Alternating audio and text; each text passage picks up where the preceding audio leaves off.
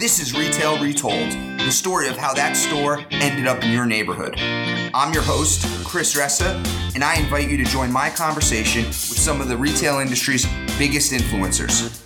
This podcast is brought to you by DLC Management. First, I'd like to thank one of our sponsors, Credit Intel. Knowing the financial health of retailers is crucial for the success of your retail related business. That's what Credit Intel is for. Credit Intel analyzes the financial health of hundreds of publicly and privately held retailers in different sectors. With a subscription to Credit Intel, you have access to comprehensive analysis of retailers' financial condition and their expert analytics team. Visit creditintel.com for more information. All right, everyone. Today I have for you Beth Azor. Beth is a legend in the retail real estate industry. We are business associates. Beth owns six shopping centers today. She is an entrepreneur that also has a retail consulting business. She's been in the retail real estate business for over 34 years. She has done deals with major national tenants as well as opened hundreds of mom and pop local tenants in shopping centers across the state of Florida. Welcome to the show, Beth. Thanks, Chris. I'm so excited to be here. Excited to have you. So, um, excited to have you because you have a plethora of knowledge as well as you've made more deals than uh, most people. So, I'm sure you have a ton of stories that could have uh, been on this show. And that's just a prelude that we'll probably have you on again in the future.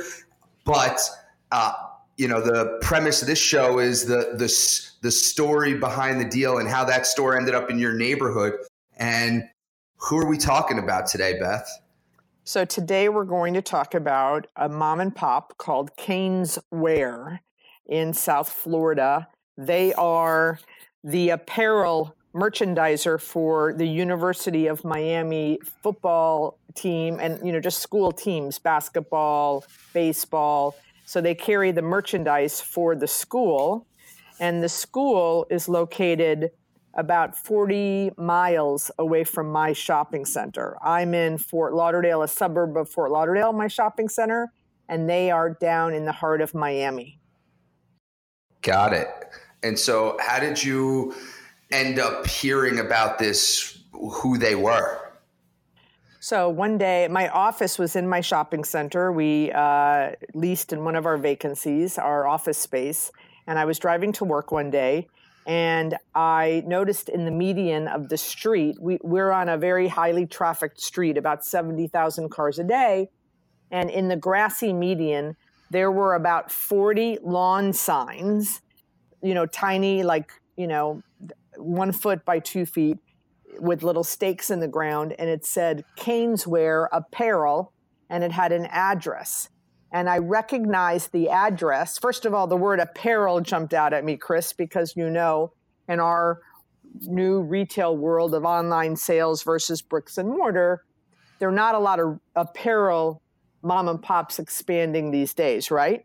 Yeah, the, normally those signs I, I see say "We buy houses." exactly. So don't make me laugh. so um, so we uh, and and I noticed that the address was for an industrial area nearby my center. So I walked into the office. I have a, a junior leasing agent that worked with me, Mackenzie, and I said, "Did you see those signs out in the median?" And she, she said, "What signs?" I mean, there were forty of them. You know, the millennial generation. So I took her outside and I showed her the signs and I said, We need to go find this guy because this guy, you know, we need to have him in our shopping center. If he's got a bunch of University of Miami apparel, that is a destination tenant, right? Fans are going to find him. That's why he's in an industrial area because he's a destination. And Chris, you know, getting a destination tenant in your shopping center that has a following is one of the keys to you know leasing a successful shopping center. You have to have a combination of destination and impulse tenants, right? Absolutely. So it screamed to me destination. So we she said, okay. So she goes over and tries to find him, and she finds him, and he's his door's locked, and it said call for appointment. She comes back and she said, I left a message. I haven't heard back. And I said, Well, did you look in the window? And she said, Yeah, it was filled with merchandise, filled like jerseys and T-shirts and hats and tennis shoes. And I'm like, okay, this is this guy's great. We got to get this guy. Well, typical, you know, sales folks, uh, we forgot. so so um, the you know, and this this by the way was what, in about what July. year? And what year? So he was prepping for. Oh, okay. It was probably about six years ago. So so uh, we forgot, and literally it went out of my head. And what happened a year later? I'm driving to the office I come upon my, you know, major thoroughfare that my center's on, and there are the darn signs again, 40 signs. And I'm like, oh my gosh, because it's football season again. So he's prepping. You need some marketing genius, right? So I'm like, I go in the office. I said, Mackenzie, the signs are out again. We got to go find this guy. So she goes over there. It, the space is locked. Call for appointment. So I said, no, I, we are not going to let go. So she goes, she goes, she calls, she sends him a message on Facebook you know, we're really on it. And finally, she connects with him, and he says to her, um, you know, I'm I'm not paying any rent at this industrial location. You know, there's no way I could afford to go in a traditional, you know, strip shopping center. And she said, well, please, after football season, we know you're busy now, but after football season, come and talk to my boss because she's really, she really wants to do something with you and she'll be creative. So he says, okay. So about so I'm now all over this, and, and like in January after the, all the bowl games, I'm like, we got to go find this guy. I want to talk to this guy. And one day I'm sitting in my office, and I have like I could see to the front door when people walk in, like there's these open window areas, and I look and the, I see a guy walk in, and he's got a shirt on that says Caneswear. Chris, I almost leaped through those windows. I jumped up and I went running out to the front. I'm like, oh my gosh, you have to come to the shopping center. And he's like, he's like, takes a step back, whoa, right? And he says, I can't afford you. And I said, look, I had had a sprint store that had expanded and left an 1100 square foot space and it was a mess right? Ceiling tiles were you know half cut off um, grid hanging down you know not my typical i usually like to have really nice clean vacancies but this expansion had just happened. The space was a mess. I was getting ready to spend some money to clean it up and I said, look, I have this space and I have, and Chris, you know, I have a sub guy that is like, does five times the average sub store sale revenues that this little vacancy was right next to the sub guy. I said, I have a space next to La Spada subs. He goes, Oh, I just ate at La Spada subs. You know, they kill it. I said, Exactly. I can put you right there. You need to take it as is. I'll do it for a thousand a month during football season. You know, you can sign the lease now for like this pop up. And between July and January next year, um, you know, you see how you do. And I said, How much do you do in the warehouse space? And he said, About 300,000. I said, You'll double that here. He goes, If I double that here, I'm going to stay and pay you a real rent. I said, Great.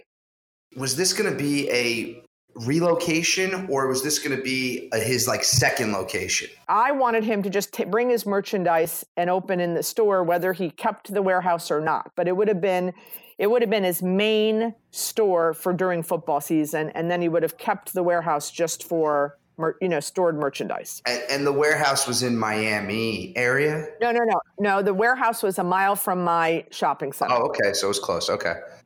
Got it. So we end up shaking on it. He does the deal. He fixes up the space. He spends about 20 grand more than he wanted to fixing up the space. And he opens for football season. And Chris, he did $600,000 in five months. Wow. So now he's like, okay, I need to stay here, right? So, but I can't afford it in off season. What are you going to do for me? So I said, look, what we'll do is you can pay 500 a month in the off season, but then you have to pay 5,000 a month next year for during football season. And he agreed to do it. So we did that for about 2 years. And he went from that 600,000 the next year he did 800,000 and then um, at one point he was doing over a million and he was in this 1100 square foot space he was doing so much online business literally in the aisleways of the store. You could not walk in this guy's store. And i kept trying i have my, my i have a 42000 square foot center. So it's it's an, an unanchored strip center. Panera bread is my anchor. And it's but it's split into two buildings. So it's 20000 and 20000 and i wanted to move him and expand him to 2300 but he'd have to move away from the sub guy, which he believed, you know, was our anchor, and go in the next building. And I said, you need more space. You could do more business. We can give you a little online, you know, a little area for online sales, shipping. And he it, he just did not want to move. You know, mom and pops, once they're successful, they, they're very fearful of, of moving because any little thing, right, could kind of disrupt sales. So yeah, I finally, totally. yeah so I finally got him to agree to move. And he moved two football seasons ago, so 2017. And he literally, he, he I think he went from 400, three or 400,000 in online to 800. And his sales were, you know, close to like one ha- 1.5 and north of that in, um, in the retail store sales. Now, for him, the success of the football team really plays a large part. Totally. So even though he did well this football season because they didn't do so well as a team, it wasn't as great as the prior years. But he's now in a he signed, you know, a long-term lease, I think a 5-year with a 5-year option.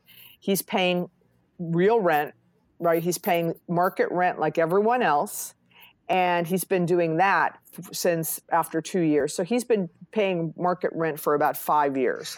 And now he's doubled in space, has a whole, he literally has about 800 square feet just for shipping and online. So, so does this guy have like a deal with Miami University? Is that how he's able to do this?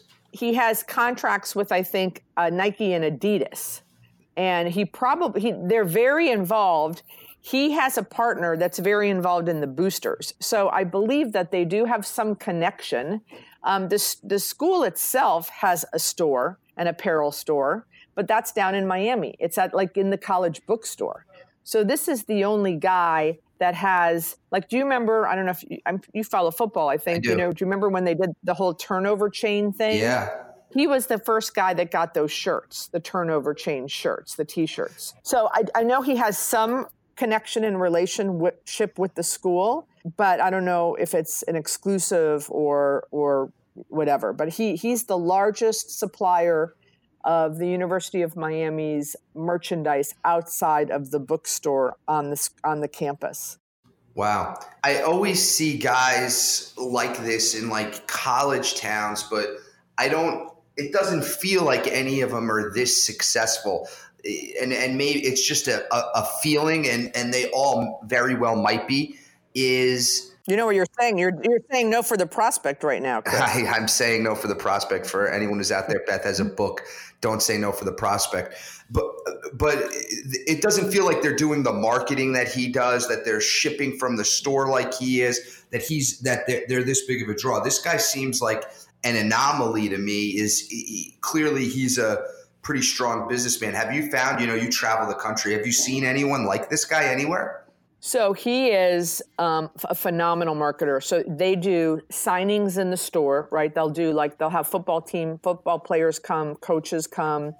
Um, they're very involved with the Chamber of Commerce. They, we just had like a tailgate party at the shopping Experiential center. retail, um, there it is. Exactly, and he's and he's open to a lot of ideas. Like I went to him and said, after I went to Shop Talk last year, which is you know this phenomenal retail conference where we learn a lot about what's going on in the retail world i went to him and said i know you do a lot during football season and that's great but you already have a lot of business during football season. Why don't you have like host one night a month during the off season and have topics people come in and talk about topics? For example it would be great if you had like a doctor and a coach talk about concussions you know should my son play tackle football? And you know and then you bring in the moms and you know you come like it's from 7 to 9 and you have wine and cheese and it's during the off season. And they love that idea and they actually are creating a program now for this coming 2020 off season called Caneswear Cares or something about Caneswear Cares for the community. And they're going to have lectures in their store during the off season. So what's so great about him also is he listens to advice and doesn't think he knows it all, right? So um, and that's that's very refreshing for a mom and pop to be open minded um, because I'm not a retailer. I just, but when I go into these conferences and I learn what other retailers are doing around the country, when I bring it back to my mom and pops, it's it's refreshing when one says, "Yeah, I think that's a good idea. Let me try that." That is a phenomenal idea. I, I so I going back to what you said, the listening piece. I think all too often in real estate, the the landlord tenant relationship is, you know, has this perception of being this like really tenuous relationship and it's it, as a connotation to be combative and whenever you can be a partner like that and people partner i think both parties end up being more successful so kudos to you for constantly trying to partner with your tenants and kudos to him for being receptive. But going back to the idea i think that idea is genius you know in a world of infotainment and that's what this show is right? Infotainment. Hopefully it's a, a little entertaining if at all but I, I, think it's a little bit and and that, you know we've had some great guests and the information is is good and i think that's what that is right? Bringing the the days of just throwing a product on the wall and selling it they're not gone but it's it's a lot harder and when you're doing things like having guest lecturers about topics that where you can connect with the your potential consumers and you can connect with the community and have them connect with your brand.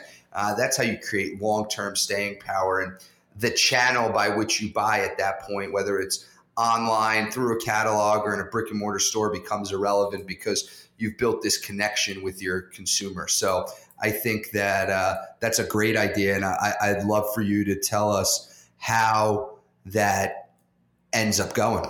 Yeah, I will. And and he's he also is um, very involved with or very open to discussing ideas to bring tenants. Like one of the one of the things I love about his name is Brett, the owner, and what I love is whenever I'm in the store, you know, which is probably a couple times a month, someone will walk in and he'll say, "Hey, Chris, how are you? How are you doing?" He prides himself in knowing his customers by name. Yeah and he practices it. And you know, that's the most important word in, you know, in anyone's eh, communication, right? Vocabulary, their name. So he's he's constantly people, hey, hey, Julie, hey, Kathy, hey, John. That's all I hear. And I mean, and he's got thousands of, of customers and clients. And I said to him one day, How in the world do you do that? He goes, I, I practice it. He goes, because I think I, I found early on that it was very important and people really like it when you recognize them. And he says, I practice it. So I, I, I, just thought that was genius. Yeah, that real local feel, that old school mentality about really, I think the retailers that have that concept come back around again are going to be really successful. The, the, there's a retailer in the Northeast, uh, called PC Richard, and and they do they're an electronics retailer, and they do a lot a lot of the same. Where someone will go, they have sixty stores, and someone will go in the store, and the person will come home and tell their friend, you know, uh, or and their friend will say, you know, I need a, a washer and dryer, and they'll say, go see Joe at PC Richards. Joe can help you figure that out, and having that and having that local connect connection and connecting with the consumer is pivotal and it kind of felt like it kind of got lost in the 90s and early 2000s and i think it's starting to make a comeback as everybody whether you're an online or brick and mortar retailer is trying to really create an emotional connection with their consumers and i think that's great. Oh, for sure for sure and and you know we're both on the other side right? We're landlords and and you deal with a lot of leasing agents and i deal with a lot of leasing agents and you know in my sales trainings i what i hear people say all the time is I'm not good at remembering names. And I always say, well, you should get out of the sales business then. Like that's such a cop out. And, you know, we can improve, right? They, we can take a, an online class to improve, you know, remembering names, but it's just not, if you're in business and you're in sales, you need to be remembering names. Now, can we remember a thousand? No, but we can just get better at it every day, right? I don't know who's good or bad at remembering names. I think it comes back to what Brett said, your Caneswear uh, tenant, which is right. I practice. Right. It was a priority for him, right? If it's a priority for you to remember somebody's name, you will remember their name. I don't care if you consider that a skill of yours or not. It's just about effort. And if you decide that it's important to you, then you will be a person who's really good at remembering names. And clearly, he decided it was important to him. And so he practiced and he made an effort to do it. It's that simple. If you're saying you're not good, it's because it's not a priority for you. So true. For both parties, both you and Brett, as you, this whole deal that went from a sales call that was failed to uh, a year later where the sales call was successful to a pop-up store to a permanent store to an expanded store and it just kept growing and growing. What are some of the what are the one two or three biggest lessons from this transaction? Because so much or multiple transactions so much happened uh, in this and i think it's fascinating. And what do you pull out for yourself and you know look back on from sure this, and, and what i forgot deal? to mention is he's he opened an outlet store in another shopping center of mine as well last year. So he has two locations with me now. That's amazing. And i had to drag him screaming and shouting to that one too but he's they're not doing as well but he's happy that he has that other store. He did it with a partner with like antiques and collectibles. So i think going back to your question lessons learned, you know, follow up in sales, no matter what sales you're in, is so key. And if you're not organized and you don't have a system, whether it's a CRM, you know, customer resource management system or customer relationship management system, some way to follow up with the customer. And we dropped the ball on that. You know, we weren't organized. We spoke to him, we went and saw him, but we didn't have it in a system where we could tickle ourselves to follow up and call back after football season. So, you know, I think that that's um, number one. And I think follow up just in sales. How many times, Chris, you know, either early on in your career or what you, you've heard from your leasing team where they had a good idea, they called on a guy, but they didn't follow up. And then six months later, they're driving down the street and they see a coming soon sign for that retailer in another shopping center. And you're like, oh, like, why didn't I follow up? Right? Painful. Painful. So, follow up. The other thing is, I think being creative. Um, you know, 10 years ago, very, very, very few landlords were thinking that a pop up was an opportunity. Very few, unless you were in a, in a mall and you were doing kiosk leasing.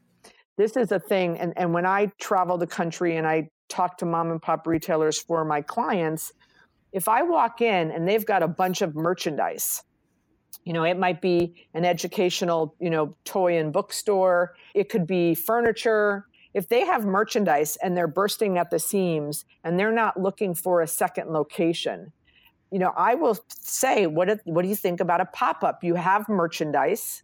Have you ever thought about another location? Um, so I think, and, and sometimes it can be going like like with him, it was football season.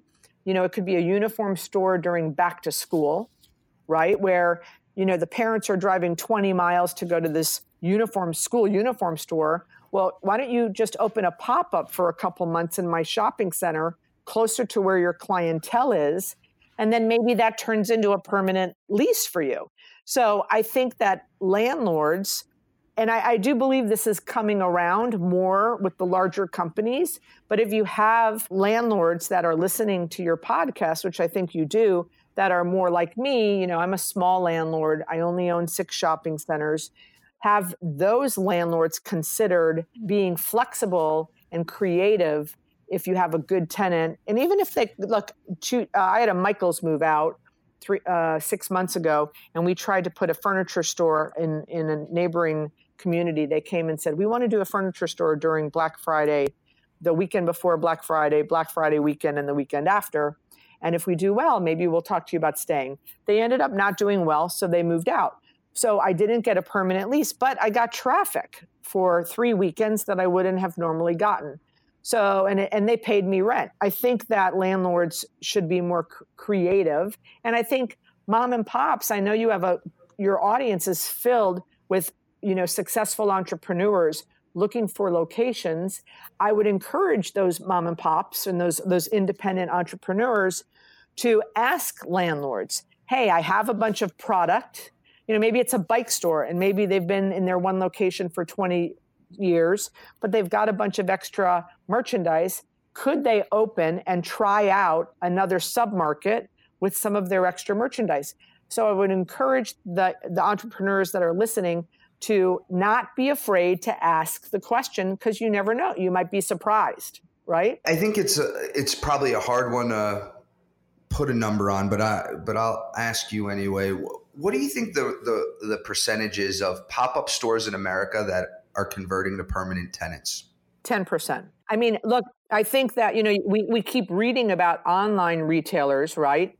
That started with pop ups and now are becoming permanent. So I think that number is going to significantly increase. Yeah, I think so too. I think I think one of the reasons is there's a lot of pop-up tenants today that the intent is to be a pop-up. They don't right. have any intent to actually turn it into a permanent store. I, I, I even I think I read recently like Target did a, a pop up recently in some urban environment. Uh, I, am it's lost on me where they did this and what they did, but I was fascinated by that. So this is the most successful pop up story I've heard. And I, the mall guys for years have had temp tenants where, and when I say mall guys, the mall developers of the world, they've had temp tenants. And one of the things they constantly try to do is, con, you know, temp to perm, they, uh, it's called, and convert temp tenants to perm. And they are successful, you know, almost every every mall I saw at the time had,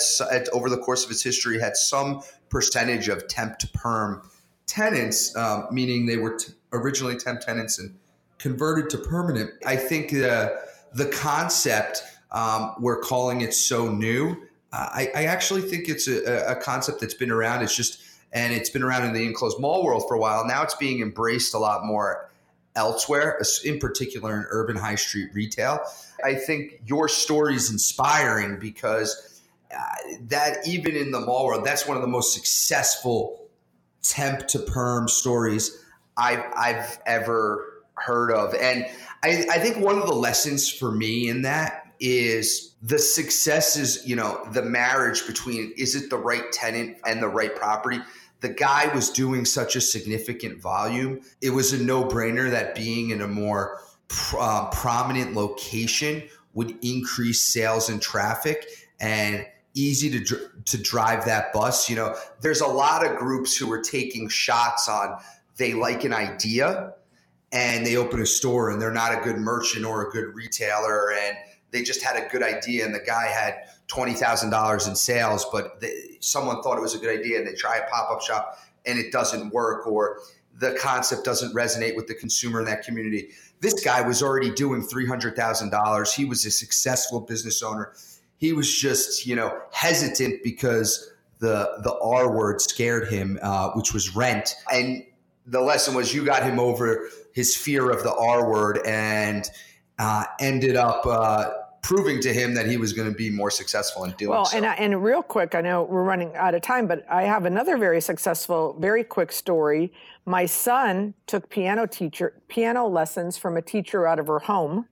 Her name was Miss Vanessa, and I had a bunch of vacancies. It was in the downturn, and I called her up one day and I said, Miss Vanessa, today's your lucky day. You've always wanted to try opening your own studio I have a former chiropractor space. It's got three separate rooms. We can you can go in and soundproof them and you can try it. 800 square feet. You don't have to pay any rent. You just pay your give me your insurance and pay your utility bill and in 6 months let's see how you're doing. She ended up staying with me for 8 years and expanding from 800 square feet to 2300 square feet.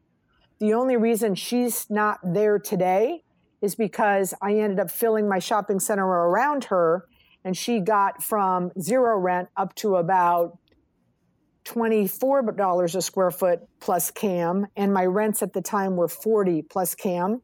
So i helped her find a flex space and she ended up going nearby in a flex warehouse area taking 4000 square feet for a brand new studio at the same rent that she was paying in my shopping center, the exact same shopping center that Caneswear went into. That's phenomenal. That's unbelievable. That, that and because you had a vision, some of these small business owners making a lot more money. Right, and and she had in her out of her home, she was capped out. Right, she could only do I think ten students a day. She ended up in the first 30 days of opening her studio in my center, hired six teachers and was able to, when she moved out of our shopping center, I think she was up to 300 students.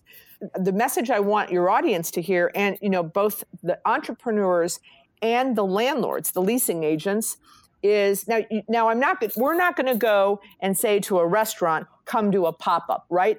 The pop ups have to be low overhead, low infrastructure businesses. It has to be something that is a service like a, a, music studio where all you have to do is bring in the teachers and the music and do some soundproofing, or with Canes where bring in the merchandise. You're not going to do a pop up with a medical user that needs infrastructure, a dentist, a, a you know a restaurant. But if you are an entrepreneur that has a location or has a service and your customers are saying, I wish you would open over here, you need to start listening to your customers and then make a call to a local landlord. And you might get a guy like Chris or me who would say, Yeah, let's go, let's try it. If there's vacancy in the center, you know, I'm guessing the landlords would might take you know a chance. And it could be a win-win for for both parties. Awesome. Totally agree. At a minimum your CanesWear tenant is going to have one new customer because my next time in florida i got to check this store out. I think it uh, i actually think uh, this, you know, a lot of people in the on the commercial real estate developer side tour different properties when they go to different markets. Hearing this story, and it just dawned on me. I think this uh, this store should be on uh, people's list when they go to new markets to visit and check it out. So it's now on mine, and uh, I'm going to go check it out. And you know, when I, I, I was hired to go to Boise, Idaho, to do some canvassing for a mixed use center that had a bunch of vacancies, and the first thing I did was say, "Is there a Boise is there a football team for Boise, this Boise State? And they said, yes. We yeah. found out there were three of them. We went and vi- three different ones owned by three different companies. One was owned by the school, one was owned by a big conglomerate, and one was a local guy. And we went and made a deal with the local guy that summer for uh, a pop up.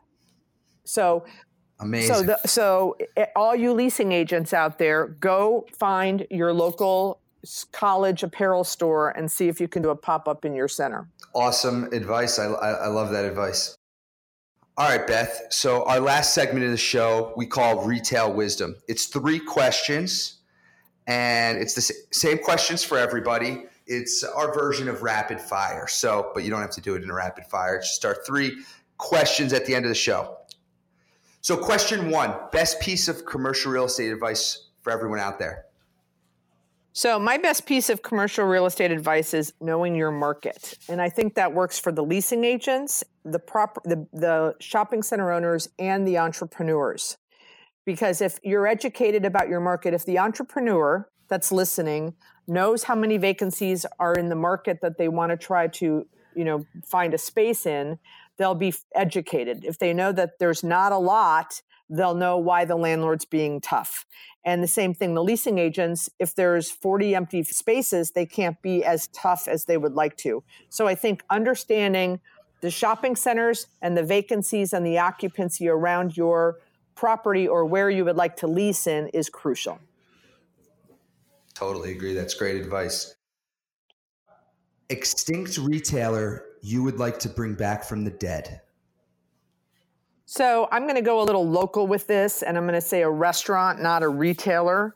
Uh, but there was a Jewish deli down here in Miami called the Rascal House.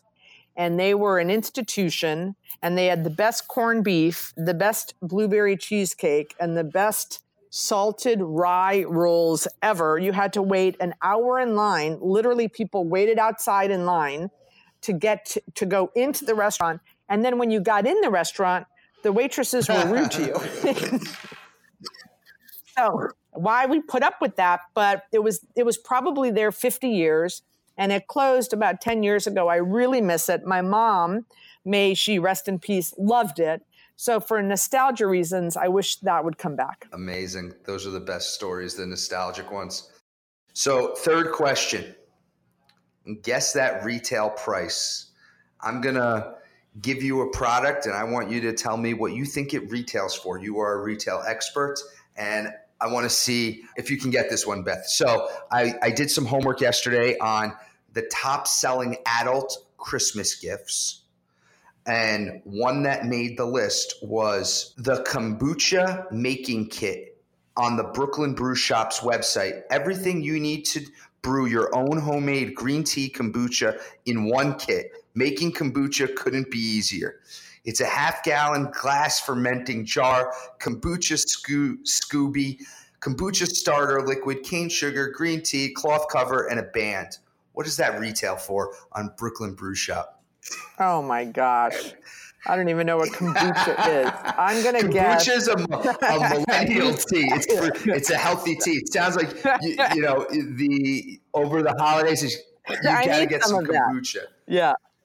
Okay, so I'm gonna guess it's uh, seventy nine ninety nine. The the the retail price is forty five dollars, and it's one of the hottest Christmas gifts of the season. The kombucha making kit. So wow. thank you for playing along. Awesome. Well, thank you. Thanks for having me, Chris. I thank really you. enjoyed it. Talk soon, Beth. Thank you for listening to Retail Retold. If you want to share a story about a retail real estate deal you were a part of on our show, please reach out to us. This podcast highlights the stories behind deals from all perspectives, so it doesn't matter if you're a retailer, broker, attorney, or an architect. Contact Diane Lee at DLEE at dlcmgmt.com. Also, don't forget to subscribe to Retail Retold so you don't miss out on next Thursday's episode.